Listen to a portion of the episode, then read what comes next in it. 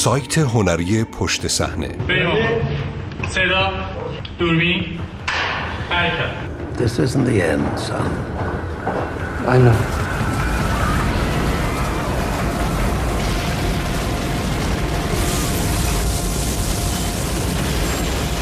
در باب داستانهای آخر و زمانی قدرت طلبان عواقب گریز چرا همه شیفته پایان دنیا هستند؟ نویسنده بلمورت نویسنده در ریبلز مارکت مترجم سعید کازمیان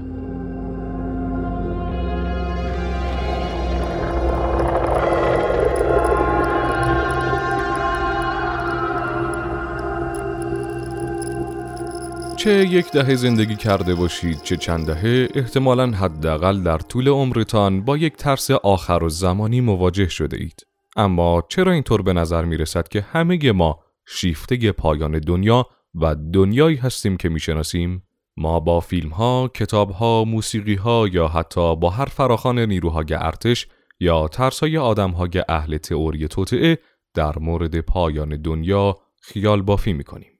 اما وقتی به ریشه تمام شیفتگیمان نسبت به دنیای پس آخر و زمانی می رسیم چه میابیم؟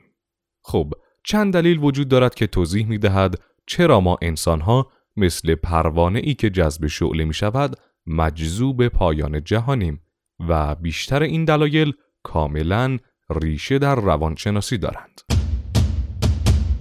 یک قدرت به نظر می رسد بشر نیاز مبرمی به قدرت دارد.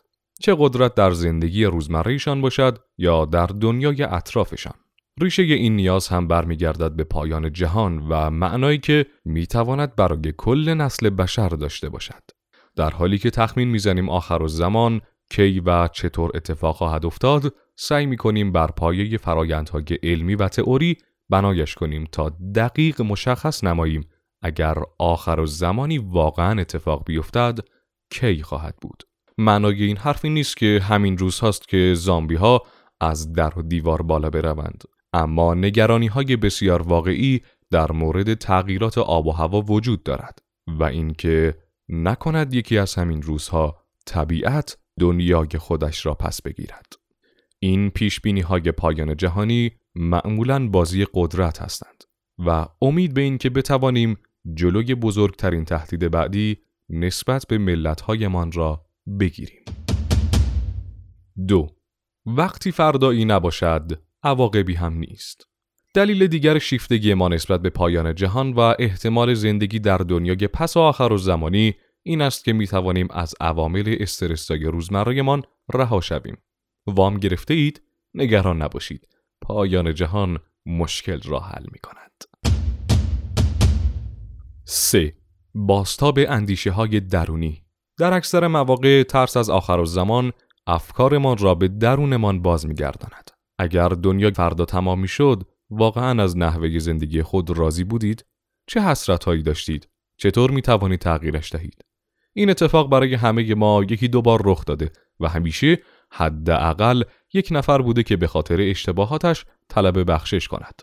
می‌دانید که فقط محض احتیاط.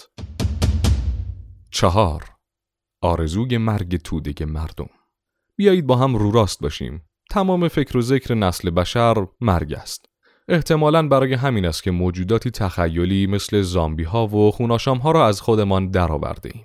به نظر می رسد با ظهور هر تهدیدی که دنیا را به پایانش نزدیک می کند، توده مردم بر چه می شود اگرهای نابود شدن نسل بشر از روی این سیاره متمرکز می شوند. در نهایت همه ما می میریم اما انگار فکر این که مرگمان همزمان با عزیزمان باشد نقش مهمی در علت شیفتگی ما نسبت به سناریوهای پس آخر و زمانی ایفا می کند.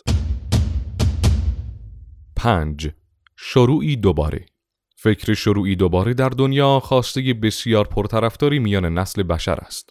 مگر اینکه میلیونری باشید با دوستان زیاد و عشق و همه چیزهایی که می شود از زندگی خواست.